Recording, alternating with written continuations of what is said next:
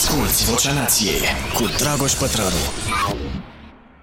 Bine v-am găsit la Vocea Nației. O precizare de început, Starea Nației Special de astăzi revine cu un nou sezon și uh, ne gândim să-i schimbăm și numele în Starea Nației de la zero. Se și potrivește și este o emisiune care va fi realizată uh, împreună cu ai noștri colegi uh, de la organizația de la zero.ro, Diana Oncioiu și Vlad Stoicescu. O să fie o, o emisiune din ce în ce mai bună și asta ne dorim. Cred că presei din România îi lipsește treaba asta, uh, uh, colaborarea asta între organizații media care pun mai presus de orice interesul public și interesul publicului, că de multe ori uh, lucrurile astea se înțeleg diferit și sunt abordate diferit. Și cred foarte tare în această colaborare, în punerea la oaltă a resurselor pentru a obține produse Uh, de calitate superioară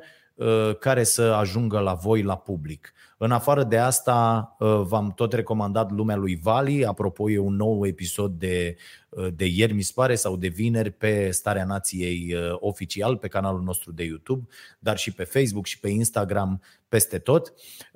De asemenea, avem Starea Planetei, o rubrică prezentată de Alexandra Corbu, o rubrică pe care o tot pregătim de aproape un an, și care a debutat ieri.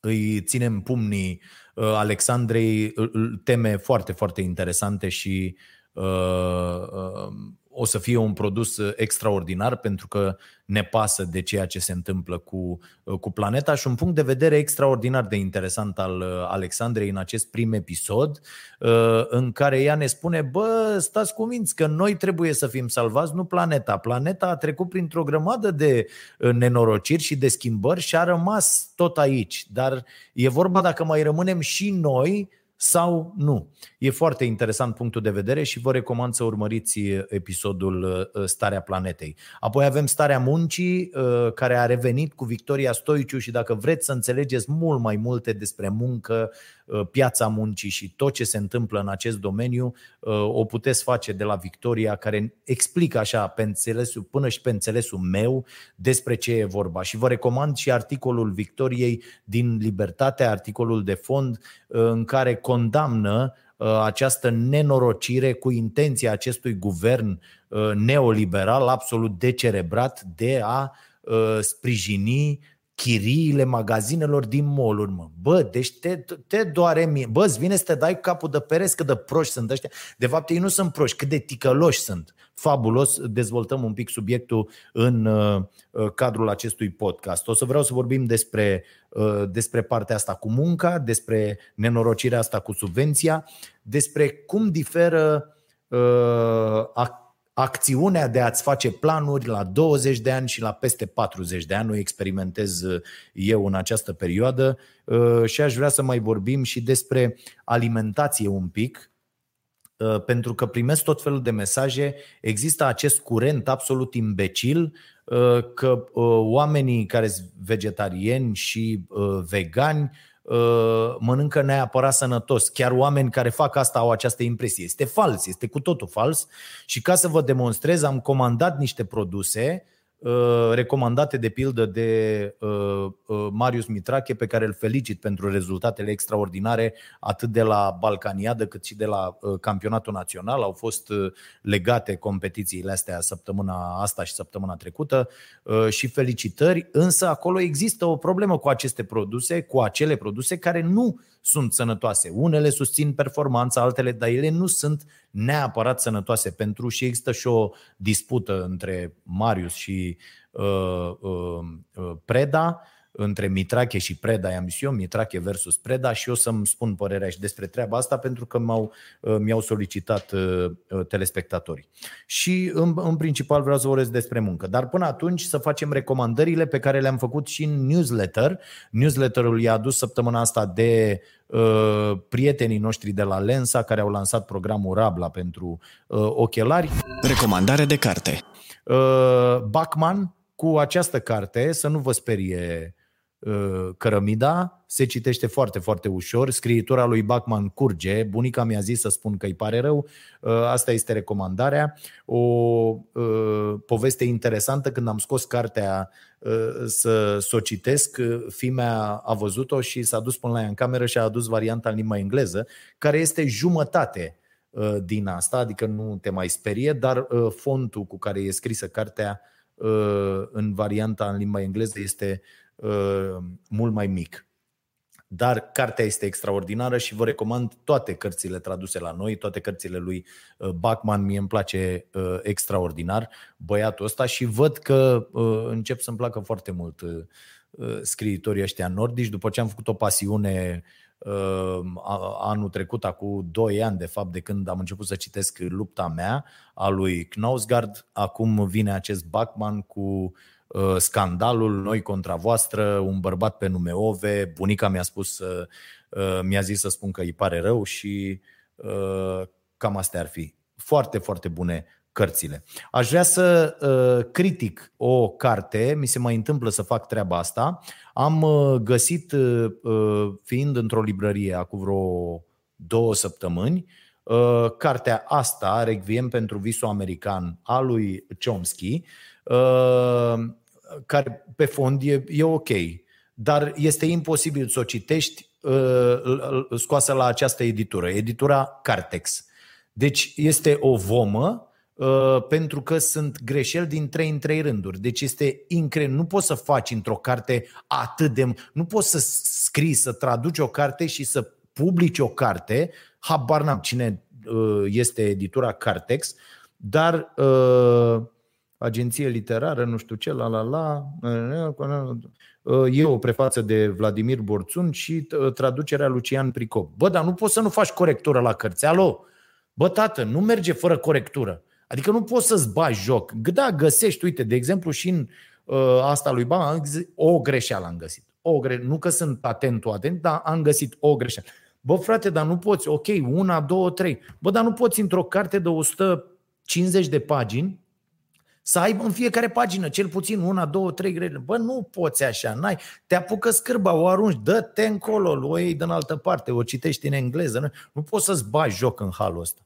Și uh, lectura pe care mi-am propus-o pentru săptămâna asta și vreau să vorbim despre această carte săptămâna viitoare, Reza Aslan, Dumnezeu, uh, o istorie umană. Uh, vă recomand de la Reza Aslan și uh, Zelotul, pentru că e o carte extraordinară din punctul meu de vedere și vă va face să înțelegeți mult mai multe.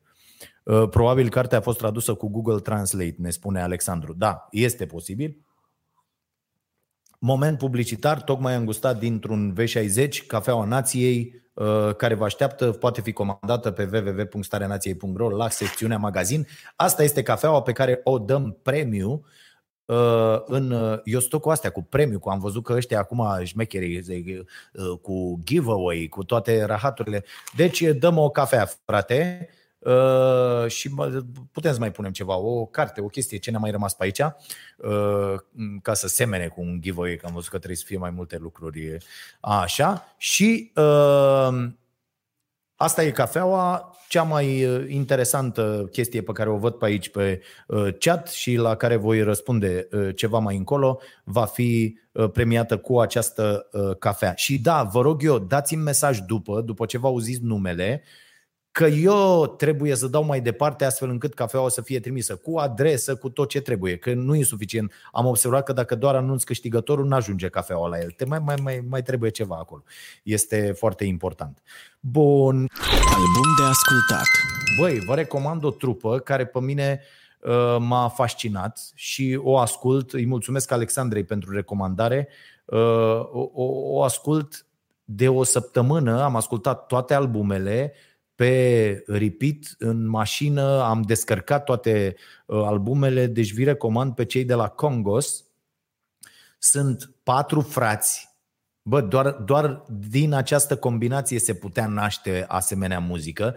Sunt patru frați, uh, unul cântă la acordeon dumnezeiește și să vedeți cum este integrat acordeonul în această trupă, sună senzațional. Ăștia sunt greci, au copilărit în Africa de Sud și Londra, acum locuiesc uh, prin Arizona în state și sunt demențial. Dacă, dacă i-ați ascultat, a, o să constatați că Come With Me Now e o piesă pe care ați auzit-o cu siguranță. Uh, un, un, o gălăgie de piesă, un scandal de piesă, dar foarte, foarte ok. Bă, și sunt foarte tonici, foarte, deci este extraordinar, mai ales, bă, la condus este o, o plăcere extraordinară să-i, uh, uh, să-i ascultați. Uh, și uh, sunt foarte buni. Da, a, reclama la Renault, ne zice cineva. Ăștia, asta a fost piesa, au vândut piesa. Da, E posibil, foarte bine. Ne întreabă Mircea Adrian când be, pe când berea nației. Uh, o să răspund la întrebări mai încolo, dar uh, da, știți ce am făcut? Că am făcut o, un prim lot de bere, vreo 2-300 de sticle și n-am mai apucat să le punem în vânzare că s-au băut pe aici. Deci pe care le-am băut. Asta e, ne scuzați, dar o să aducem o să fie. Da, de când eu nu mai beau, nu mai există interes pentru această zonă foarte mare din partea mea și atunci uh, am mai lăsat lucrurile să treneze. Asculți Vocea Nației, disponibilă pe iTunes, Spotify, SoundCloud sau pe starea nației.ro la secțiunea podcast. Haideți să vorbim despre uh, partea cu planurile. Fraților, sfatul meu, dacă aveți până în 30 de ani, dar ar fi mare șmecherie să aveți 18, 19, 20, între 20 și 30, știți că să zice uh, Dumnezeu râde de cei care își fac planuri și o vorbă care se adeverește de multe ori, pe de altă parte fără planuri nu poți să funcționezi. Și mi-am dat seama, uite, trebuie să trăiești, să ajungi cu experiența acolo ca să înțelegi ce vor bătrânii să spună. Și mi-am dat seama, acum, când sunt în situația de a face niște planuri, pentru că vrem să Uh, ne mutăm din casa în care locuim în oraș, să ne mutăm în afara orașului. Uh, și uh, faci planuri, normal, că trebuie. Bă, ai să, trebuie să schimbi canapeaua, trebuie să pui nu știu ce, trebuie să faci altă bucătărie, trebuie să, că nu poți să te, mai ales dacă au fost făcute pe comandă, nu mai în cap, nu mai e o întreagă nebunie. Și uh, te duci și te trezești făcând planuri. Bă, hai să luăm asta în niște rate, hai să facem nu știu ce cu asta, hai, na, împarți cheltuielile. Bă, și am văzut că mă tem de lucrurile astea foarte tare, am, am, am experimentat un sentiment pe care eu nu l-am simțit până acum teama de a face planuri. Și e, e foarte, foarte interesant. Am, am nopți nedormite uh, uh, pe, pe chestia asta sau, mă rog, nu neapărat nedormite, că știți că tratez somnul cu religiozitate, dar uh, preocupat fiind, chiar și în toiul nopții, chiar dormind de, de această problemă. Și e, e foarte important pentru cei tineri, mai ales, repet, între 15 și în, în, între 0 uh, și uh, 20 de ani e obligatoriu să vă faceți planuri, cele mai mari, cele mai. Dar când începeți să acționați, să le puneți în practică, e foarte bine să fiți dispuși să riscați tot, pentru că nu, mai, nu prea aveți ce să pierdeți în acea perioadă. Adică eu, dacă aș fi pus în fața situației de a relua tot ceea ce am făcut, eu mă uit acum la uh, uh, riscurile pe care mi le-am asumat între 20 și 30 de ani, ba chiar și un pic după, și mă închin. Adică ești cu totul alt om, pur și simplu. Și asta e o parte bună, este extraordinară și trebuie să o găsiți în voi dacă vreți să, uh, să faceți chestia asta, pentru că nu toată lumea o poate face. Sunt foarte, foarte mulți oameni, probabil 90 sau peste 90% dintre oameni care trebuie să lucreze pentru altcineva nu neapărat uh, uh, în sensul de, uh, adică deloc în sensul de sclavie, dar există oameni pentru care munca înseamnă, bă, am ajuns, sunt aici, zim ce am de făcut. Deci nu neapărat cu spirit antreprenorial, cu tot. Sunt astfel de oameni foarte mulți și eu am și uh, prieteni uh, foarte buni care nu pot singuri să-și organizeze lucrurile. Bă, spunem ce să fac. Și tu îi zici aia, aia și aia altă. Și oamenii execută, sunt fericiți, este ok. sunt foarte mulți oameni, pardon, care sunt uh, uh, uh, croiți în acest fel. Dar când vine vorba de riscuri uh, și de planuri, uh, faceți planuri și asumați-vă toate riscurile la o vârstă cât mai fragedă, pentru că după nu mai e la fel. nu simțiți că nu mai aveți acea uh, energie extraordinară, uh, aveți destul de mult de pierdut dacă riscați, uh, vă gândiți, ați, am început să mă gândesc ca un uh, tip între două vârste uh, care zice, bă, dar dacă mi se întâmplă ceva peste trei luni, peste șase, peste un an, pot să fac, mai pot să fac planuri pentru cinci ani? Uh, mai, mai e ok?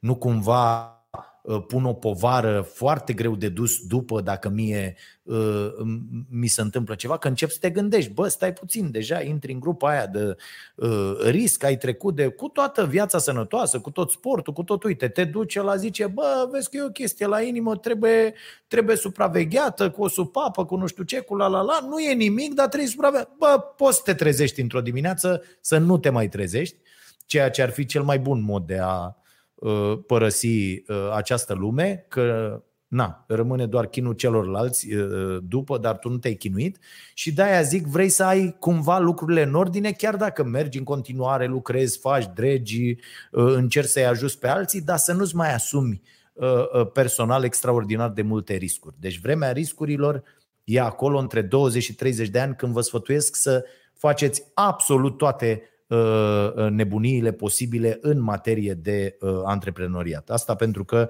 și am discuții cu o mulțime de tineri care îmi cer sfatul pe pe Instagram, peste tot. Deci, bă, riscați acum când nu aveți foarte multe lucruri de, de pierdut. Eu așa am făcut și acum, la vârsta asta, n-aș mai face nici 10% dintre lucrurile pe care le-am făcut. Bun, termin cu uh, acest subiect, îl consider uh, încheiat uh, și să vorbim un pic despre muncă, fraților, pentru că am văzut, există o percepție foarte greșită, mai ales de când a, uh, au venit aceste două concepte, telemunca și teleșcoala, să zicem așa, școala online, da? E, de când s-au instalat aceste două uh, realități în viața noastră, dacă aș fi Uh, pițurcă aș spune fortuit, dar nu folosim fortuit cu sensul de forțat, ci cu sensul de întâmplător. Uh, și toată lumea a încercat să se adapteze. Firmele, școlile, profesorii, elevii, muncitorii, patronii și așa mai departe. Bun. Există o concepție absolut imbecilă, cumva întreținută chiar de noi, de, de oamenii obișnuiți, de cetățeni, că telemunca nu e tocmai muncă, ceea ce este absolut fals, și că școala online, bă, nu e tocmai școală. Și aș vrea să vorbim un pic despre treaba asta pentru că mi se pare foarte interesant modul absolut destructiv, autodestructiv în care ne aranjăm mintea.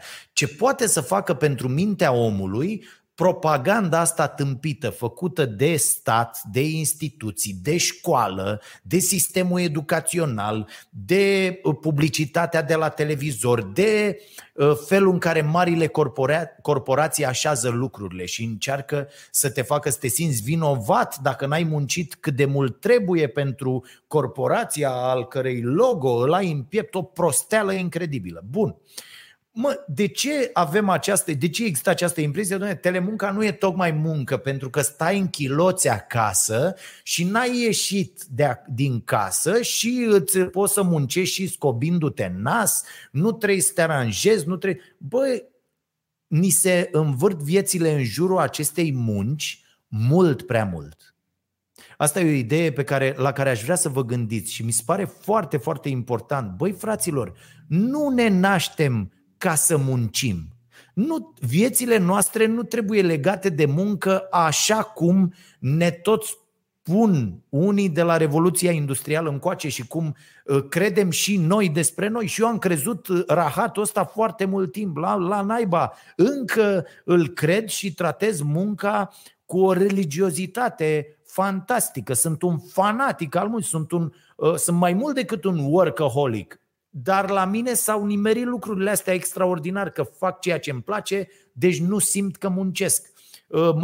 Am sentimentul de utilitate despre care v-am mai tot spus, care mi-aduce fericire și așa mai departe. Nu simt acea, această muncă, deși odată cu trecerea timpului, și foarte mulți probabil au constat, începe să te uzeze toată nenorocirea asta, toată și zici, bă, bă, hai să, bă, parcă nu mai pot atât de mult, parcă nu mai sunt atât de entuziasmat și așa mai departe.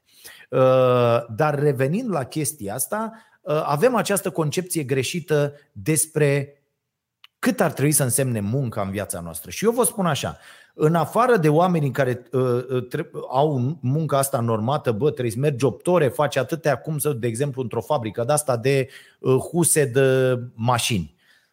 Frate, trebuie să dai, sau cum au, o, o mulțime de oameni lucrează normat în felul ăsta să, să fie ceva mai productiv decât mașinile. Pentru că dacă ajung mai puțin productiv decât mașinile, atunci e, uh, e nenorocire. Și Uh, asta, asta acolo lucrurile uh, vor trebui rezolvate în viitor, adică mașinile să ia locul oamenilor, iar oamenii să primească acel venit minim garantat și să-și orienteze altfel viața. Problema e că nu suntem capabili să facem asta. Pe de altă parte, toți oamenii care muncesc la nivelul orașelor, de pildă, în uh, aceste clădiri de birouri și merg la birou, gândiți-vă ce înseamnă viața unui om. Viața unui om acum, un om, un orășan care a mers, are studii medii sau superioare și muncește undeva la un birou, la o chestie, face uh, uh, orice fel de muncă de asta de birou, eu sunt sigur că el poate munci 8 ore sau chiar 10 ore luni și marți și apoi să fie liber. Miercuri, joi, vineri, sâmbătă, duminică. Știți că s-a mai încercat, sunt în Suedia, încercări în Finlanda, sunt în foarte multe locuri. Uh, băi, săptămâna deja să o dăm la patru zile uh, de, de lucru sau să muncim mult mai puțin în fiecare zi. Dar chestia asta cu a merge la locul de muncă în, în această epocă a tehnologiei devine o tâmpenie incredibilă. Uh, uh, de-aia ar fi senzațional ca fiecare să-și poată organiza cumva uh, locul de muncă acasă și să-și împartă timpul așa cum vrea el. Dar gândiți-vă ce înseamnă munca pentru om și am văzut acum cu pandemia, de fapt, cât timp pierdem pur și simplu din viețile noastre merg pregătindu-ne de muncă și mergând și venind de la muncă. Aproape jumătate de viață. Și fiți, nu, jumate somn, să zici, dar 20% din viață. Și Ă, stai, te trezești. Bă, te trezești, mai ales la pentru femei, este, este un chin fantastic, frate. Te trezești, cum să trezește tot omul, mai buhăit, mai nu știu ce. Trebuie stai să te aranjezi, trebuie stai să te uh, dai cu toate alea, să miroși frumos, te îmbraci, că nu poți să te îmbraci uh, când uh, uh, mergi la birou așa ca mine, doar pui un tricou pe tine. La femeie e foarte, foarte complicată treaba asta. Bă, și de ce? Adică de ce să treci prin tot acest rahat uh, presupus de cultura uh, urbană modernă ca să te duci. După aia, dacă ești în București, de pildă, pierzi până la o oră jumate în trafic. Depinde unde stai și unde vrei să ajungi. Dar și în restul orașelor, la Cluj, acum e nebunie peste tot. Și aici văd în nenorocirea asta de oraș poluat și nemernic de, de, de ploiești, unde n-ai decât să mori de, de la poluarea asta, de-aia și vreau să ieșim cumva din, uh, uh, din acest rahat de, de poluare. Uh, stai o grămadă în trafic, se blochează, orașele au fost gândite prost, comunist, e, sunt prea multe mașini și așa mai departe. Bă, și asta, toate astea ca să ajungi la muncă. Deci îți trebuie în medie, o femeie are nevoie de mult mai mult, ceea ce mi se pare absolut nedrept, undeva deci o oră, două de când te tre- Plus că uh, uh, doamnele mai și pun mâncarea copiilor, îi mai și uh, pregătesc pentru școală, dă-i calcă, dă-i spat, dă o tâmpenie incredibilă și totul se leagă de, de treaba asta cu munca. La fel când revii. Da? Revii, e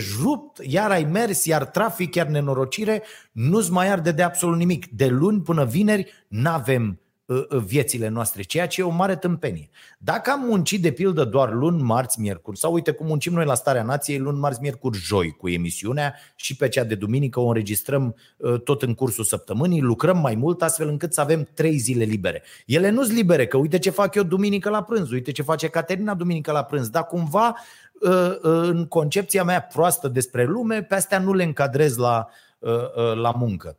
Și atunci trebuie făcut ceva. Uite, parlamentarii, de pildă, au înțeles treaba asta foarte bine. Parlamentarii români muncesc lunea, uh, marțea vreo două ore, apoi au studiu individual de legi, adică nimic, și după aia, de joi, ei sunt în teritoriu, adică, din nou, nimic. Scuze pentru gestul de mai devreme, copiii nu-l luați în seamă, nu înseamnă nimic. Bineînțeles că ei știu mult mai multe decât noi, dar ca idee, deci asta se întâmplă. Și ei muncesc lungi, i-ați văzut, sunt fresh toți, da? grăsuți, frumos, cu cefele alea în care poți să-ți bași patru degete așa în fiecare, în fiecare pliu de la dintr-o ceafă de aia de porc, de parlamentar porc, îți bagi așa patru degete, ați văzut? Și poți să-l, poți să-l strângi așa de, de astea din spate, de șunculițele astea care îți de la atâta stres Înțelegeți? Stres de ăsta pentru uh, alegători, pentru locuitorii acestei țări. Da? E, asta e șmecheria. Și atunci, de ce bă n-am face chestia asta cu toții? Bă, muncim luni, marți, miercuri, hai și joi într-o primă fază, dar poate joi program scurt și după aia am rupt ușile și ne vedem de viața noastră. Ce ar însemna să ne vedem de viața noastră? Să ne educăm, să citim, să căpătăm noi abilități, să ne specializăm în alte lucruri care ne fac plăcere. De exemplu, uh, băi, vreau să fiu nutriționist, vreau să fiu antrenor personal, vreau să fiu uh, uh, orice, vreau să fac, uite asta, vlog, DJ, muzică, să cânt la un instrument, să cânt cu vocea sau orice vrei să faci astfel încât să simți că viața ta curge într-un fel și pentru tine. Pentru că avem această greșeală incredibilă de a ne amâna viața până într-un punct în care ea nu mai merită trăită, pentru că nu mai ai toate funcțiile ok, nici pe aia fizică, nici uh, cocoșelul la băieți, nici nimic, da? Nu mai merge. Adică amân, te duci undeva după 65 de ani și ce ai făcut, tată? Ce ai făcut? Mergi cu cadru? Plus că până la 65 de ani te-ai hrănit prost, n-ai făcut absolut nimic. Deci asta e treaba cu munca. Haideți, bă, fraților, să o facem în acest fel și găsiți ceva care să vă facă fericiți. Nu mai faceți de mâine o muncă mizerabilă. Bă, mai ales dacă aveți până, până în 35 de ani, dar chiar și 40, chiar, bă, renunțați pur și simplu. De mâine nu vă mai duceți. O să fie această problemă, că de-aia vă îndemn. Nu mai faceți rate. Și iată că și eu ajung ca bou, tot treaba asta să o fac. Nu mai faceți uh, bă, leasing-uri, mașini, rahaturi și tot încercați să fiți cât mai liber astfel încât să puteți lua oricând decizia când vine un bou la tine și zice asta de făcut, să-i zici, auzi mă, și ceva, pu, du-te măta și pleci. Pentru că dacă poți să faci asta, într-adevăr ești complet liber și poți să-ți redesenezi viața. De-aia vă tot spun, haideți să ne educăm, haideți să punem mâna pe cărți, haideți să ne construim noi abilități. Pentru că având aceste abilități, putem fi valoroși pe piața muncii, putem avea putere de negociere, putem face orice. Uh, am citit un editorial zilele trecute uh, cu pă, o, pă, bă, bă, oamenii trecuți de 40 de ani, că foarte greu să-și găsească de un. Păi da, bă, că dacă stai ca un cretin și nu lucrezi la tine nimic și n-ai mai deschis o carte de când ai terminat liceu sau facultatea sau mai grav, de la Capra cu Treiezi, da? N-ai, de la Puiu, de Alexandru Brătescu Voinești, n-ai mai citit nimic? Bă, tăticule, nu merge. Nu, nu merge, n-ai ce să faci. E bine pentru ceilalți că pot să profite de tine, dar te-ai transformat singur într-un sclav. Nu mă refer la oamenii marginalizați de la început, fără șanse, fără într-adevăr. Există, viața nu e dreaptă, asta e, e o nenorocire. Oamenii ăia trebuie ajutați, trebuie sprijiniți, dar cu cât mai repede înțelegem că trebuie să investim în noi tot ce putem, toate eforturile pe care putem să le investim, din acel moment începem să devenim liberi și să ne negociem munca în termenii noștri, da? în funcție de cât de valoroși putem fi pentru o anumită organizație. Da? Deci asta este pentru, de-aia tot insist, bă, dobândiți putere de negociere. Când te duci, te așezi undeva, bă, ce pui pe masă? Că dacă tu pui pe masă doar bună ziua, eu sunt Cutărescu și aș vrea să lucrez pentru dumneavoastră, bă, ce oferi, ce faci, cum faci, cât de dispus ești să te implici în, în această organizație. Uite la noi, cine vrea să facă, ce aveți, uh, uh, orice vreți să faceți. Ați văzut, s-a făcut starea muncii, starea planetei, starea sănătății am făcut-o eu având uh, o, o aplecare către acest domeniu în, uh, în ultima vreme. Vreți să faceți o stare? Orice fel de stare? Credeți că aveți talent? Credeți... E ok, vă punem la dispoziție ce aveți nevoie, dați drumul. Dați drumul. E o, e, este extraordinar uh, dacă vreți și noi, vrem să facem o astfel de organizație absolut deschisă. Cine vrea, bă, nu e, nu e ușor, e foarte, foarte greu. Dar cine vrea să facă și crește împreună cu noi, nu avem absolut nicio problemă. Căutați astfel de organizații pe domeniile voastre și mergeți și negociați-vă altfel lucrurile. Bun, deși asta cu, cu munca, mi-am mai notat niște lucruri. A, iar asta cu munca, de ce e greșită, fraților? Pentru că, vedeți, dacă îmi notez, par mai deștept. Uh, pentru că acest neoliberalism nenorocit care vine de prin anii 70-80 încoace, nu mai stăm să facem istorie, deși ea e foarte, foarte interesantă, Uh, aveți inclusiv în cartea asta uh, prost tradusă și uh, scrisă, nu, poate nu neapărat prost tradusă, dar cu foarte multe greșeli de, de redactare, câteva lucruri interesante pe care le spune Chomsky, un, un super băiat. Apropo, toți oamenii care mi-au trimis rezultatele testului Political Compass, pe care vă rog să-l faceți și voi, toate îi plasează pe acei oameni în partea stângă, de unde e și foarte interesantă chestia asta. Putem să credem că suntem de dreapta despre noi, pentru că gargara de dreapta este foarte, foarte agresivă, da? Și atunci tu zici, băi, sunt de dreapta, pentru că eu... Dar când e să răspunzi la niște întrebări care să determine exact ce concepție despre lume ai, vei afla că de fapt ești în partea stângă. De-aia mi se pare foarte interesant să uh, faceți testul ăsta uh, și apoi să, uh, să vă apucați de citit în această zonă, de căutat lecturi în în această zonă. Și bineînțeles să vă și contraziceți opiniile, imediat o să vorbesc și despre treaba asta când vine vorba despre uh, alimentație. Uh, dar ce voiam să spun? De ce propaganda asta neoliberală uh, foarte, foarte agresivă și urâtă și o vedeți inclusiv la unii jurnaliști, la aia care ies și ne ceartă toată ziua că suntem proști, leneși, nenorociți și nu merităm mai mult și creșterile nu trebuie să fie. L-ați văzut și pe uh, moșteacă ăla cu mustăți interesante de țiriac, la fel, să le dea, dă dracu de pensionar să moară, de ce le dăm bani? Auzi, erau deja milionari, de câte ori le-a crescut pensia. Bă, trebuie să fii absolut, să-i urăști pe oameni cu toată ființa ta ca să poți să scoți așa ceva. Oameni care îmbătrânesc urât și mor și mai urât, chiar dacă Uh, au bani cât să cumpere toată fericirea din lume, așa cum se zice, dar știm cu toții că chiar dacă banii sunt foarte importanți, nu pot asigura atâta vreme cât ești un boșoroc cu astfel de concepții și uh, ești lipsit de orice fel de empatie, te umanitatea te-a pierdut și ești pierdut pentru umanitate, astfel încât asta e. Fiecare cum și-a uh, făcut treaba. Uh, ce e greșit aici? faptul că a fost sucită, ă, a fost sucit modelul. Modelul ar trebui să prevadă ca scop al unei firme nu profitul cu orice preț. Asta este singura schimbare care s-ar face și atunci ă, aș fi și eu un tip aproape de dreapta. Da? Deci, bă, asta este schimbarea care trebuie făcută. Bă, fraților, scopul unei companii să nu mai fie profitul cu orice preț.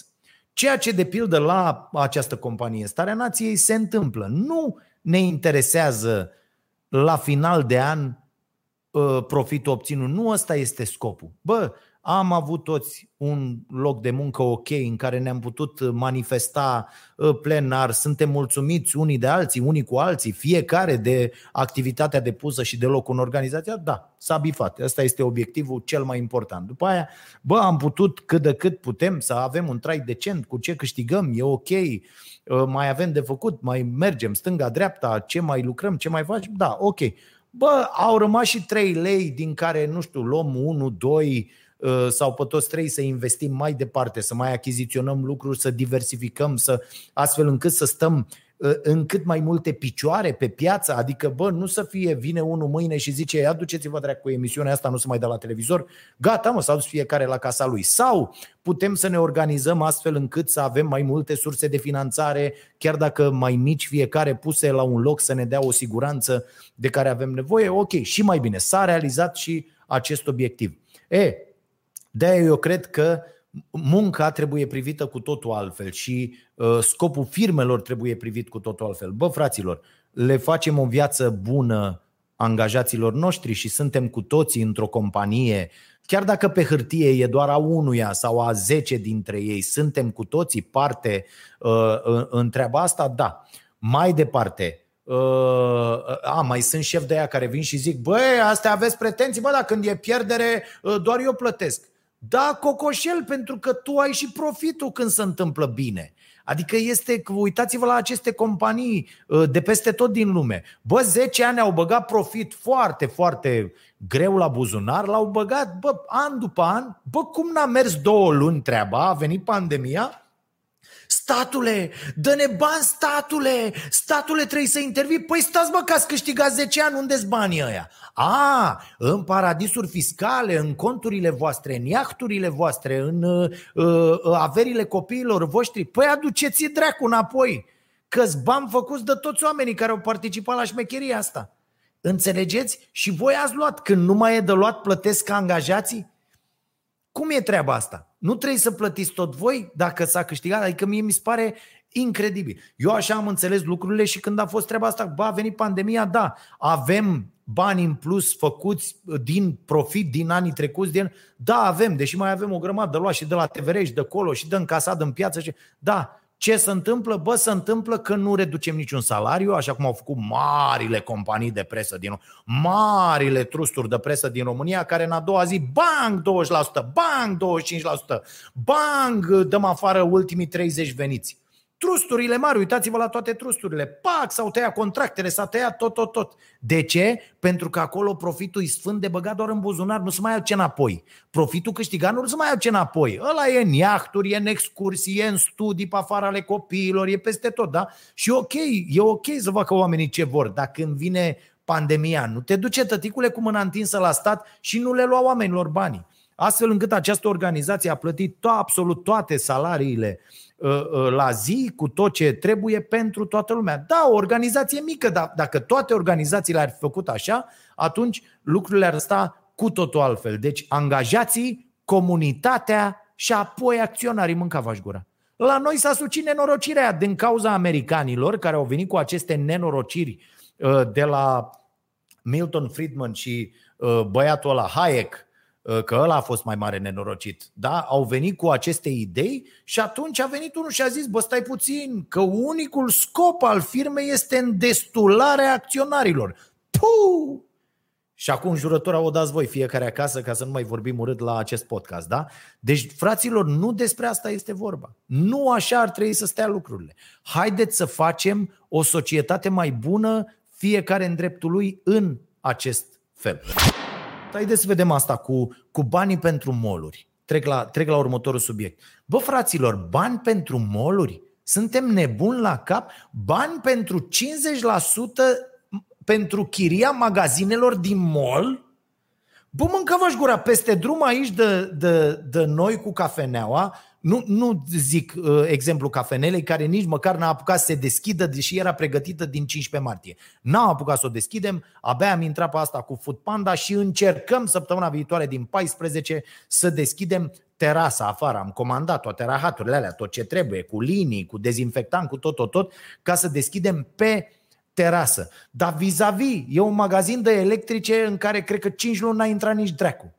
Ia ci peste drum de noi. Mai încolo e un magazin de ăsta a, a și închis cu tot felul de uh, nebunii casnice, de tot felul. N-am, n-am văzut pe nimeni. Mai încolo e un prost cu, cu, cu uh, și e și de ăsta conspiraționist uh, COVID, uh, dai, dai băia bun, de la care eu cumpăr, intru măcar cât o, o pană de aia de chitară, să mai iau cu instrumente muzicale.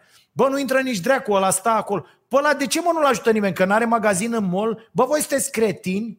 Cum, cum puteți voi, guvernul sufletului, să faceți o asemenea chestie? Cum adică să ajutați magazinele din moluri? De ce, mă? Că n-au mai vândut cu 200 de lei tricou care costă 7 lei, mă? Și pentru care sunt uh, uh, exploatați o grămadă de copii în China, în Taiwan, pe, pe vapoarele alea ținute în apele internaționale unde nu funcționează legile, mă, nenorociților. Bă, cum să poți să faci așa ceva, mă? Cum să poți să faci așa ceva? Dar ăsta, deci el, el ăsta cu instrumente muzicale trebuia să fie cu un magazin în mall, nu? Ca să-i dați 50% din chiria din mall, nu? Păi aici nu plătește, bă, chirie. Eu nu plătesc chiria, ăla nu plătește. Ce au făcut mă molurile astea? Au distrus mult mai mult decât au adus valoare. Au distrus în primul rând pentru că i-au uh, uh, uh, lobotomizat pe acești copii care nu mai știu altceva decât căcatul ăla de mol, să se ducă mol, să stea mol ca proști și să... Bă, mă, mă stăteam și mă uitam, am fost ieri, uh, ieri alaltă, merg de câteva zile în acest parc vest, uh, uh, unde nu există un pom, de 5 ani s-a făcut acest, nu există niciun pom, nu există nimic, dar primarul ăsta, papleacă ăsta de aici, de la Ploiești, a fost decorat de Iohannis pentru plantările, s-au uscat toți pomii pentru plantări, așadar Iohăniță poate îi trage înapoi uh, decorația aia, bă rog, nu mai contează asta, nici nu mai candidează, nici n-a trebuit să candideze, e, e un întâmplat de aici, e săracul nefericit de când s-a născut. Și uh, mă duc acolo, băi fraților, deci pe jos, deci eu vreau să vă zic că în parcul ăsta, aseară am vrut să filmez, dar n-am, n-am mai avut timp, erau sute de oameni, dacă nu chiar mii, unul lângă altul, mașinile parcate stăteau pe loc, deci a, a, asta e parcul pentru aceștia, stăteau pe loc, spărgeau semințe și vorbeau. Deci pur și simplu asta era ideea de a ieși în parc. Bineînțeles, erau și oameni care alergau, oameni care jucau uh, tenis de câmp, oameni care jucau uh, uh, uh, fotbal, basket și așa mai departe. Dar în principal se presta această activitate de, apropo de chestia asta, un subiect pe care de asemenea voiam să-l, uh, să-l ating, bă, e și despre noi. E și despre, este în, mar, în cea mai mare măsură e despre noi. Haideți să nu mai dăm pe toată pe politicieni, pe oameni, ăia dintre noi, fraților. Acei oligofreni care ne conduc sunt puțini dintre foarte mulți oligofreni care suntem noi toți, ca societate. Asta face lipsa de educație. În momentul când tu faci nenorocirea aia și lași semințele alea acolo fără să simți absolut nimic, absolut nimic pentru chestia asta, niciun fel de vină, niciun fel de responsabilitate, niciun fel de, de, de nimic, înseamnă că nu societatea a ieșuat cu totul în cazul tău. Cu totul. Măta, tactul, bunicii, școala, ă, ă, tot, toată lumea a ieșuat în ce te privește. Cu totul. Nu zic că e vina ta, copile. Nu, nu zic asta. Sau bătrâne, sau da, băiete, fato. Nu zic asta. Zic doar că dacă nu înțelegem că noi suntem cauza tuturor nenorocirilor care ni se întâmplă și care se petrec și că trebuie să umblăm la noi, nu vom face absolut nimic. Problema e că există un interes direct manifestat în acțiunile zilnice de la Cotroceni până la guvern și până la ultimul funcționar public din ultimul sat de a ne ține în halul ăsta de proști. Iar această decizie cu finanțarea chiriilor din moluri este parte a acestei strategii. De a ne ține proști. Ce face o astfel de măsură? Finanțează subdezvoltarea fraților.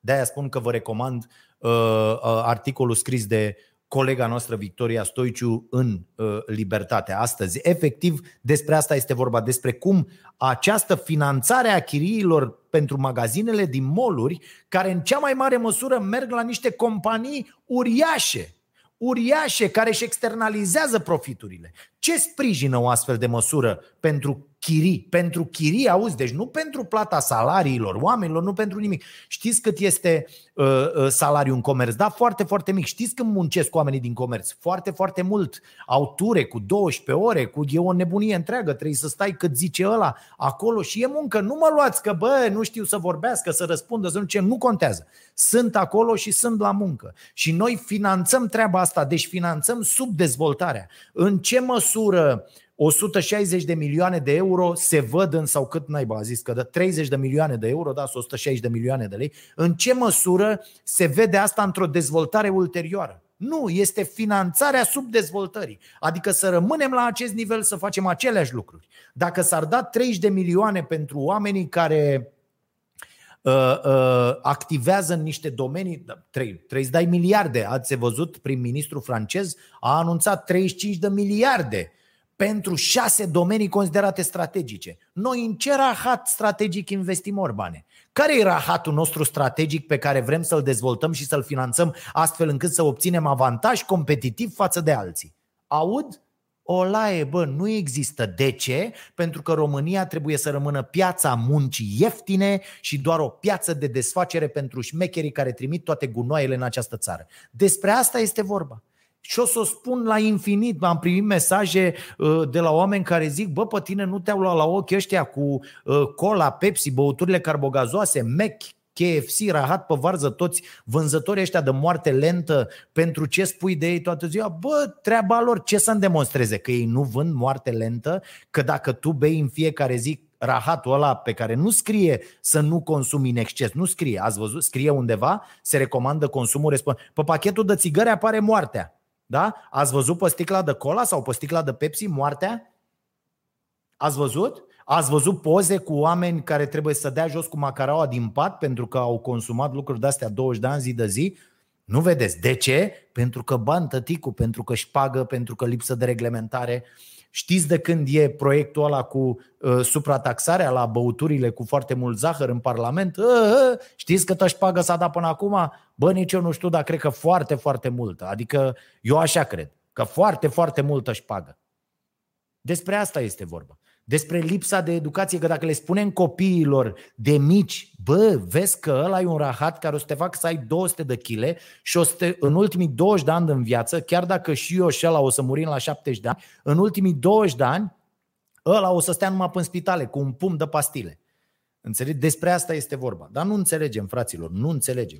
Așadar, Uh, scopul cu aceste subvenții de rahat este menținerea asta a, a subdezvoltării, iar guvernele României, toate în ultimii 30 de ani, n-au fost în stare, poate cu mici încercări ale acestor oligofreni, că asta e problema cu PSD-ul. Dacă n-ar fi, dacă n-ar avea doar hoția în cap, deci doar cum să fure, să scape de justiție și să belească justiția și democrația, altfel măsurile lor economice sunt ok da? Aia cu aprozarele, aia care a fost respinsă, ne-a zis Suie, vedeți că vă dăm cu capul de toți pereții, duceți-vă dracu cu aprozarele voastre românești sau cu uh, obligativitatea ca hipermarketurile să bage uh, marfă românească în proporție de 51%.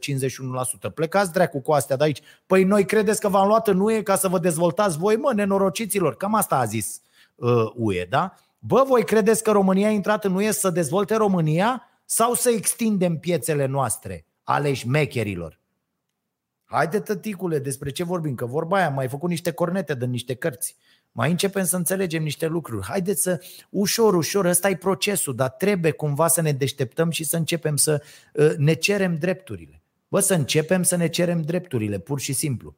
Uite, ajung și la nenorocirea aia cu reacțiile după accidentul acelui oligofren uh, Nea Lucian Bode, ministrul transporturilor. Bă, voi vă dați seama în ce măsură ne-am alienat din punctul de vedere al valorilor, concepțiilor, tot ce vreți voi, este orice permis în această țară. Deci poți să-l omori cu unul cu toporul în plină stradă, poți să speri că scap doar cu 15 ani și să ieși pe bună purtare. Așa e și guvernul. Poți să faci orice nenorocire, asta cu molurile e una dintre ele, nu zice nimeni nimic. Ă, specula cu măști, specula cu, sta să vedeți ce o să vină acum și cu vaccinul și cu toate nenorocirile. Toate lucrurile astea se pot face fără ca cineva să pățească ceva. Ați auzit vreun procuror ieșind și spunând, bă, știți ceva, analizăm aceste uh, achiziții. A ieșit unul acum vreo șase luni, achizi- a, analizăm 30 de achiziții. Bă, cât timp le analizați? Până când, când dracu aveți? Că eu pot să vă dau cinci exemple unde vă zic și banii unde au ajuns toți banii furați. Voi ce rahat faceți acolo? Adică ce, cam ce dosare instrumentați voi și la DNA și la parchete, la DICOD, la dracii să vă ia, de nu scoateți lucrurile astea. Vi, vi le desenează presa în fiecare zi. Există o investigație în fiecare zi în presa din România în, în care vi se arată clar cine a câștigat licitația, cu cât s-a vândut aia, cât s-a dat mai mult. Voi ce rahat aștepta? Adică cam de ce aveți nevoie? Bă, măcar să-i chemați pe unii pe acolo, că să aduceți în cătușe patru ani la ordinul SRI-ului oameni pe acolo care apoi au fost eliberați din lipsă de probe, a știu să faceți. Nu zic să faceți aceleași abuzuri în continuare, dar bă, măcar puneți niște întrebări. Eu nu văd că să mișcă ceva la nivelul ăsta. Și normal că fac în continuare toate nenorocirile. Nu se poate așa ceva, mă, frate. Există cât o mască pentru fiecare om care intră într-o secție de votare și nu există măști pentru copii că se reiau cursurile? Mă, sunteți chiar tâmpiți criminali? E posibil așa ceva? Mă, cum e posibil așa ceva? Doamne, și noi stăm ca niște tâmpiți. A făcut la a mers uh, uh, pe contrasens mașina lui cu uh, șoferul de la SPP, de unde era, a făcut accident și ăla iese și spune că el dormea pe bancheta din spate, bă, ăla nu poate să depășească viteza legală dacă nu-i zici tu. Termină cu prostiile astea. Tu te urci și zici, bă, ia dă-mă mai repede că mă grăbesc, stau cu toți săraci ăștia în coloană. Despre ce dracu vorbim? Adică vă poartă SPP-ul așa, fără voia voastră. Zboară aia fără voia voastră. Bă, când te urci în mașină, mulțumim Lucian pentru uh, donație. Bă, când te urci în mașina aia de demnitar, îți urci curul ăla obosit în mașina aia de demnitar, îi zici lui ăla, bă, dacă depășești o dată nepermis, dacă încalci o dată vreo regulă, te ia dracu, mă.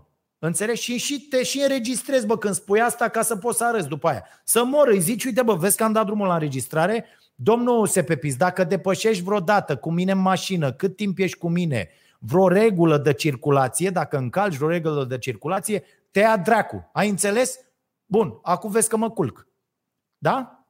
Despre asta este vorba. Și ați văzut reacțiile. Deci acel imbecil a prezentat scuze nu pentru român, ceea ce spune concepția lui despre noi. Suntem niște rahați și ei sunt șmecheri. El n-a prezentat scuze poporului român, cetățe- nu de vaporul, cetățenilor din această țară. Nu. El, indiferent de naționalitate, deci el nu ne-a prezentat nouă scuze. Nu. El a prezentat scuze uh, polonezului rănit, uh, precizând că, domne, n-a trebuit să-l ducem la spital, adică l-am rănit ușor. Da? Deci polonezul, ăia care au participat la trafic, oamenii care au participat la trafic, Bă, și atât.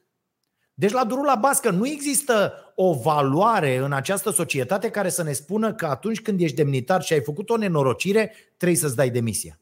Vă reamintesc că președintele Germaniei a demisionat pentru că l-au prins ăștia din presă că am împrumutat niște bani de la un prieten sub dobânda cu care i-ar fi dat o bancă bani. A demisionat, mâncavași gura voastră. Căutați pe Google, există articole tot. A demisionat. Păi la noi râdeau ăștia de noi două săptămâni. Dacă noi scriam, păi ați văzut declarațiile de avere ale demnitarilor noștri? Cum se împrumută de la măsa, de la tasul, de la drecu să ia de sute de mii, de milioane. Nimeni nu întreabă nimic. De ce? Pentru că nu stabilim niște valori în interiorul cărora să funcționăm în mama măsii cu această societate. Deci reacția lui. Și apoi ați văzut reacția președintelui. Bă, președintele care urinează pe tot poporul de la Cotroceni spunând așa, două lecții învățăm din, această, din acest accident. Unu, graba strică treaba, asta era prima lecție, de-aia Iohannis e atât de... Înțelege că trebuie să fii încet, foarte încet, ca să nu strici treaba. Asta una. Și a doua chestie, a doua lecție pe care ne spune Iohannis să o învățăm de aici, deci iată, educația care vine de la Cotroceni pentru noi este distructivă pentru mintea noastră, pentru concepțiile noastre sănătoase, pentru valorile europene la care zicem că vrem să achesăm. A doua lecție pe care o vede Iohannis e că nu avem infrastructură. Bă, serios? Eu ziceam, bă, prima lecție pe care o învățăm de aici este că dacă acest om nu-și dă demisia, eu mă duc, eu așa, să fi fost Iohannis, vedeți, eu de-aia nu mă bag în, în rahatul ăsta cu politica. Bă, mă duc și îi bat. Pentru că nu poți altfel. Adică atunci când îl vedeam pe ăsta în Parlament, când venea la Parlament a doua zi, mă oceam mai ales dacă eram coleg cu el de partid și ziceam, bă băiatule, fii atent aici, dacă nu scrii demisia în 5 minute, te dezbrac în acest moment. Deci dacă n-ai demisia scrisă în 5 minute, te dezbrac în curul gol și îți dau drumul pe holurile astea pe aici, pe la Parlament, să te filmeze ăștia cu presă. Asta a făcut o nebunul de taică mi Vedeți că nici eu n-am o educație foarte așa. Taică mi Dumnezeu să-l ierte. Când directorul liceului a vrut să mă tundă și a zis să vin tuns, s-a dus la el în birou și a zis așa, Cocoș, dacă Fimiu e obligat să se tundă, după aia m-am dus că m-am plictisit, dacă Fimiu e obligat să se tundă, vin încoace, te dezbrac, da, din cap și îți dau drumul pe holuri pe pe aici, pe școală. Nu mi-a mai zis nimeni niciodată să mă tun. Despre asta este vorba. Bă, există niște valori clare pe care trebuie să le apărăm cu orice preț. Asta este o valoare în care eu vreau să cred. Ești demnitar, ești plătit din banii oamenilor, ai făcut o nenorocire, marși acasă, mă, dă-te încolo. Să stabilește cine dă, că da, o să o dea pe șoferul ăla. Bă, dar și șoferul ăla nu ești, că la fel. Bă, SPP a semnat, a făcut. Bă, șoferul ăla nu iese să zică, auzi, știți ceva? Bineînțeles că mi-a zis să merg mai tare. Bineînțeles că mi-a zis să merg mai tare. Și ce? E cuvântul unui om de la SPP, pe care îl cred mai repede, iertați-mă, contra cuvântului acestui papleacă. Și Bă, la fel, președintele să iasă și să ne spună lucrul ăsta și atunci oamenii ce înțeleg, mă? Tinerii, copiii care se uită, ce înțeleg? Că e ok, tată. Este foarte ok să depășești toată coloana, să intri, să faci accident, ghinion. Bă, ghinion, dar este foarte ok să te porți așa. Asta învață oamenii. Dacă oamenii văd treaba asta, ce o să facă? O să-l înjure de câteva ori pe ăla, o să-l facă oamenii că se uită la televizor ca la... de e periculoasă o astfel de atitudine. de e periculos să nu-l dai afară pe nenorocitul ăla. Da? Să nu-l obligi să-și dea demisia sau să-l demiți. Orban, a doua seara când apărea, dar ce zică Orban? Că știți că el a făcut accident, că probleme cu așa, n-a făcut testul cu... A... Dar, bă, fraților, ai făcut asta? Colegul îmi pare rău, dar vrem să construim altă societate pentru acești oameni. Să nu înjure omul la televizor trei zile și a patra zi să facă și ei pentru că a făcut bode. Ba, a făcut ministrul transporturilor, eu de ce n-aș depăși coloana de 200 de mașini? Sau ăla, sau ăla, sau ălalt. Și ne punem viața în pericol ca proști în fiecare zi. Ce s-ar fi întâmplat dacă am fi trăit într-o societate ca lumea? ONG-urile alea plătite cu bani foarte grei, de către tot felul de oameni, da? N-au ieșit. Le-ați auzit ceva? Poate dacă era un ministru de la PSD să ieșea, dar așa... Da? I-ați auzit pe jurnaliștii aia care dau cu piața liberă toată ziua, neoliberalii aia, i-ați auzit să iasă să zică bă, nenorocitule, ți rușine, nesimțitule, dă-ți demisia? N-a ieșit nimeni. N-a ieșit nimeni. Doi, trei proști, a vorbit pătrarul la televizor, a mai zis unul colo, unul colo, ura și la gar. Da? În rest, ce trebuia să facă aceste ONG-uri? Bă, asociația... Tra- ăia, mă! Bă, unde sunteți, mă, ăia transportatorii? Decebal, dacă te uiți, ă, ăștia, Hagiu, toți ăștia. Bă, unde sunteți, mă, mâncavaș gură? A doua zi dimineață, la ora 9, opream toate tirurile din toată România, toți aia să vorbească, toți tiriștii pe uh, uh, zi în stație, să opreau la ora 9, când e vârful ăla, la ora 8, când e vârful ăla de trafic peste tot, bă, 10 minute să oprește toată România pe toate drumurile în semn de protest față de acest oligofren că nu și-a dat demisia. Hei hop! Și atunci aveam o societate, mâncava gura. De ce credeți că își permit ăștia toate nenorocirile cu noi? Pentru că nu ne unim să facem ceva. Pentru că nu mergem să zicem, bă, aia nu să facem. Dacă luni dimineață, după accidentul acestui dobitoc, Toată lumea ținea 10 minute de protest, motorul pornit, stop în trafic, eram pe CNN, pe BBC, pe dracu să ne ia a doua zi peste tot și vă spun eu că până seara aveam demisia acestui om. Și nu neapărat că, mamă, cu ce, bă, da, mă încălzește că trăiesc într-o societate care măcar vrea. În mama măsii, noi nu vrem, mă. Nu vedeți că noi nu vrem? Nu vedeți că pe noi nu ne interesează nimic? Cum să nu faci un asemenea protest? Cum să nu acei transportatori care... Și bă, negociați cu ei, sunteți acolo, sunteți foarte importanți, sunteți foarte șmecheri. În loc să vă duceți și să aveți coaie, bă, că așa să... A, asta trebuie, bă, îți trebuie acea pereche de bile care să-ți permită să te duci să zici, bă, și îl și sunam înainte, hagiule sau toți ăștia care sunteți cu transportatorii, bă, fii atent aici. În, în seara aia îl sunam, am văzut imaginile. Noi transportatorii am vrea să spunem că ai belit tot tăticule. Dacă mâine, până mâine dimineață, bă, șantaj pe față înregistrat, dacă până mâine dimineață nu aveți demisia depusă pentru rahatul ăsta care îi educă prost pe oamenii care participă la trafic și avem și noi de tras din cauza asta, noi transportatorii, da? Dacă nu e demisia, suntem la tine cocoșel. Odată oprim tot transportul, luni. Marți, dacă tot așa, aducem 200 de tiruri, am încorajat guvernul, le-am pus acolo. Miercuri facem alt căcat. Și facem niște chestii de-astea Până când tu îți dai demisia, să vină altul, că oricum nu contează, bă, numele vostru. Sunteți aceiași oligofreni, că vă cheamă Vasile sau Costel, tot aia e. Că nu sfințește niciun om locul în acest guvern. Da, am văzut asta, de 30 de ani. Nu există omul care să sfințească locul. Am tot crezut rahatul ăsta și cu partide și cu tehnocrație și cu dracu să ne ia. Nu există. Nu există. Sau, mă rog, poate să coca cu alții care vin, sunt noi, participă, candidează, dar în rest nu există. Așa ar fi trebuit făcut, frate. Așa ar trebui. Și eu zic că nu e timpul trecut. Bă, frate, ok, reacționăm mai târziu, da? Cu o săptămână mai târziu. Da, hai bă, să o facem săptămâna asta.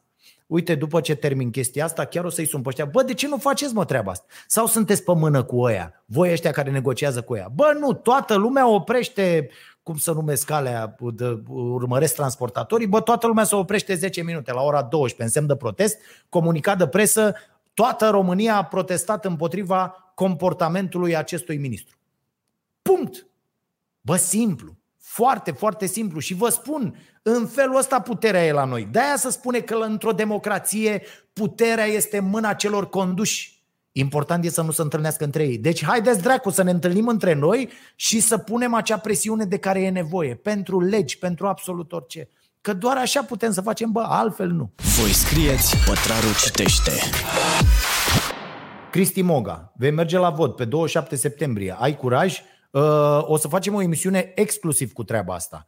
Și cu pericolul uh, uh, pe care îl presupune această acțiune și cu faptul că noi credibilizăm deciziile imbecile ale acestui guvern. Rămân la opinia că școala nu trebuia să fie deschisă în acest moment, să se dea drumul unde se poate online, altfel teleșcoală, tată, știți cum? E foarte simplu. Sau, uite mă, Bă, sârbii au făcut treaba asta. Sârbii, mi-a povestit cineva azi, a vorbit cu un prieten în Serbia care a zis așa, tăticu, televiziunea națională, radio național, de mâine sunt numai, lasă-mă cu online, cu rahat, cu nu știu ce, nu tată, la televizor, te uiți la televizor și înveți.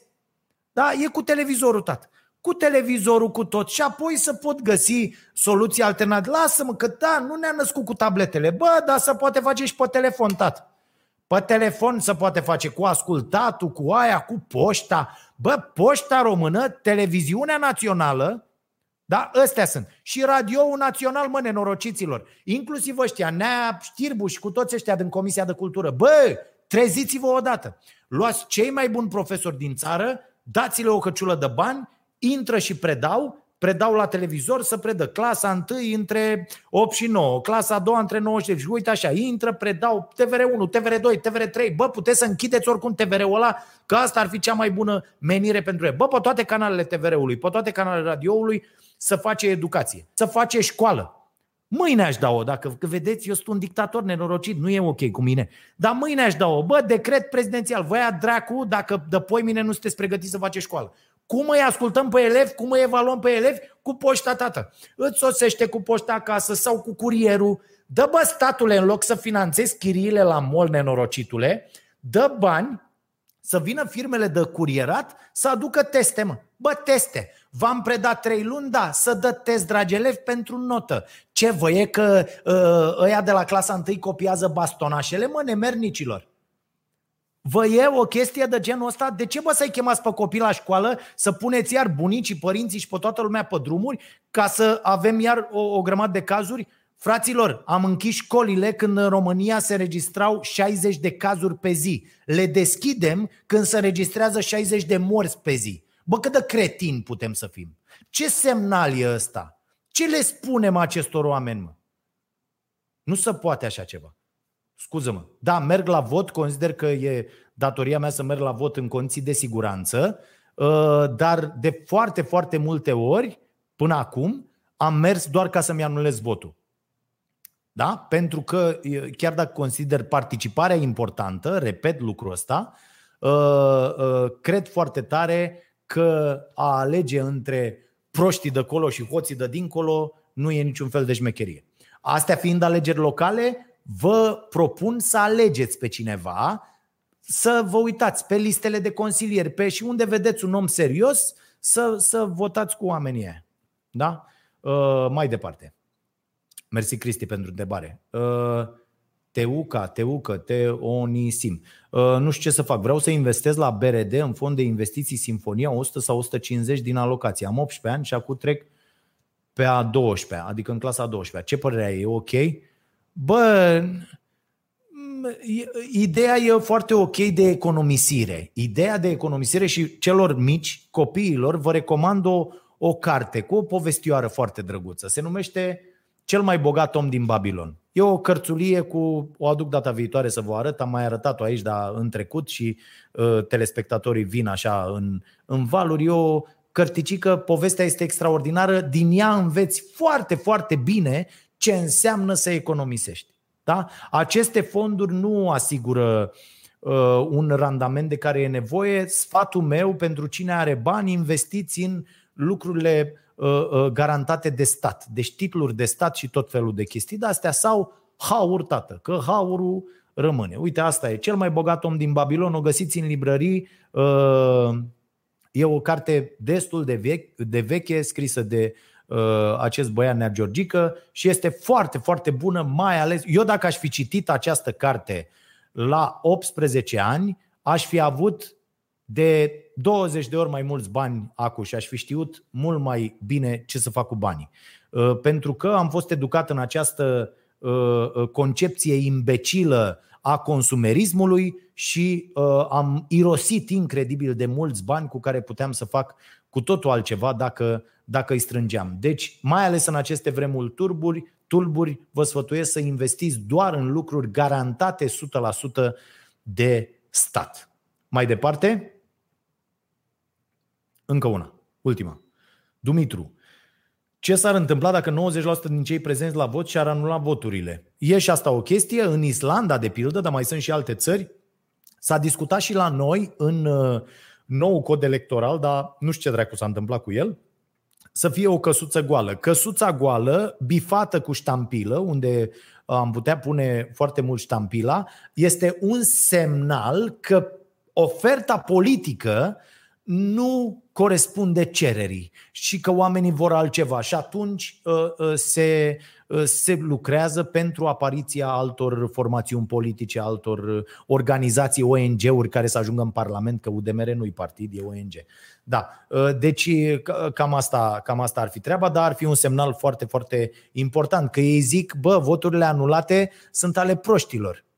Ați văzut cum se spune asta? Bă, ești prost, dacă ți-a, ți anulat votul înseamnă că n-ai știut să votezi. Și acolo îți băgați. Analfabeții proștii ăia de semnează cu degetul sunt băgați la, la voturi anulate. Deci dacă tu ai pus ștampila în mai multe locuri, se consideră despre tine nu că ai vrut să protestezi în vreun fel în, în, în chestia asta, ci că ești prost, pur și simplu prost. Mulțumim. Uh, premiu, premiu cu cafeaua l-aș da, ăsta mic trecea cu a 12-a, Eh, dar foarte îndrăzneață și bună preocuparea cu investițiile și l-aș da lui. Pentru eh, părinți, dacă e mama, tata, ar fi, cred, fericiți și cred că și ceilalți care eh, sunt aici și participă. Deci trimitem cafeaua la puștiul ăsta cu mențiunea că o trimitem pentru mami și tati.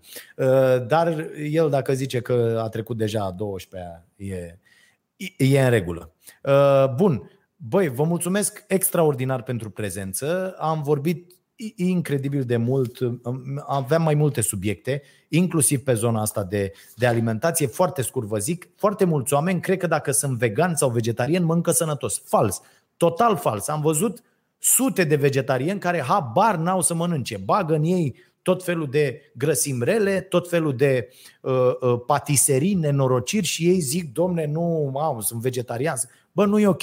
Nu e ok deloc. Mâncarea sănătoasă înseamnă cu totul altceva. Înseamnă o mâncare echilibrată, bazată pe cereale integrale, uh, legume, fructe, uh, nuci, semințe uh, și așa mai departe și înseamnă un, un stil de viață sănătos cu totul, include și mișcarea și absolut somnul și absolut toate lucrurile. Aia este o, o viață sănătoasă și o alimentație sănătoasă, pentru că și somnul te hrănește și respirația te hrănește și te poate hrăni. De asemenea, nemâncarea te poate hrăni extraordinar, poate o să vorbim uh, mai multe cu altă ocazie. Cei care sunteți membri, plătitori la Starea Nației Oficial, canalul nostru de YouTube, vom face o ședință de acționariat, pentru că eu vă consider acționarii acestei societăți și uh, uh, am întrebări pentru voi, dar vreau și întrebările voastre la care să răspund. Deci rămânem 30 de minute ca exercițiu astăzi cu membrii plătitori, dar nu aici. Veți primi notificare pentru că trecem pe uh, YouTube și uh, uh, vă mulțumesc pentru că sunteți, pentru că vă abonați, pentru contribuțiile voastre și după ce vom avea această primă discuție vom Uh, uh, stabili periodic de câte ori e nevoie să ne vedem, astfel încât eu să am un, un puls foarte bun din partea voastră, mai ales că am constatat cu acel test că toți oamenii care au trimis rezultatele se plasează uh, mai, mai mult sau mai puțin în această zonă de stânga, deci au o imagine pe care eu o consider ok asupra Uh, uh, asupra lumii. Interesant e că nu am primit sau nu am văzut eu din ce am primit, am primit sute de rezultate, uh, oameni care să fie în cu totul altă parte, care să fi răspuns cu totul altfel, pentru că n-ai cum, întrebările sunt de bun simț și cu toții vrem o lume, o lume mai bună, nimeni nu se naște nenorocit. Da, și egoist, ați văzut la copii, copiii sunt dispuși să dea. Cum îi educăm noi după pe copii, se ajunge la nenorocirea de societate de astăzi. Deci haideți să fim mai activi, să luăm partea asta de cetățenie foarte în serios. Uh, vom avea și la Starea Nației cursuri despre zona asta de cetățenie, pentru că e nevoie de foarte multă educație. Iar când vedeți tot felul de oameni care, iată, stau, scui pe semințe pe jos, fac, a, uh, să le atrageți atenția, să, să încercăm cu toții să, să facem pentru noi o lume mai bună, pentru că vorba aia, noi vrem o lume nouă, mă, nu vouă. Da? Bine, v-am pupat, mulțumesc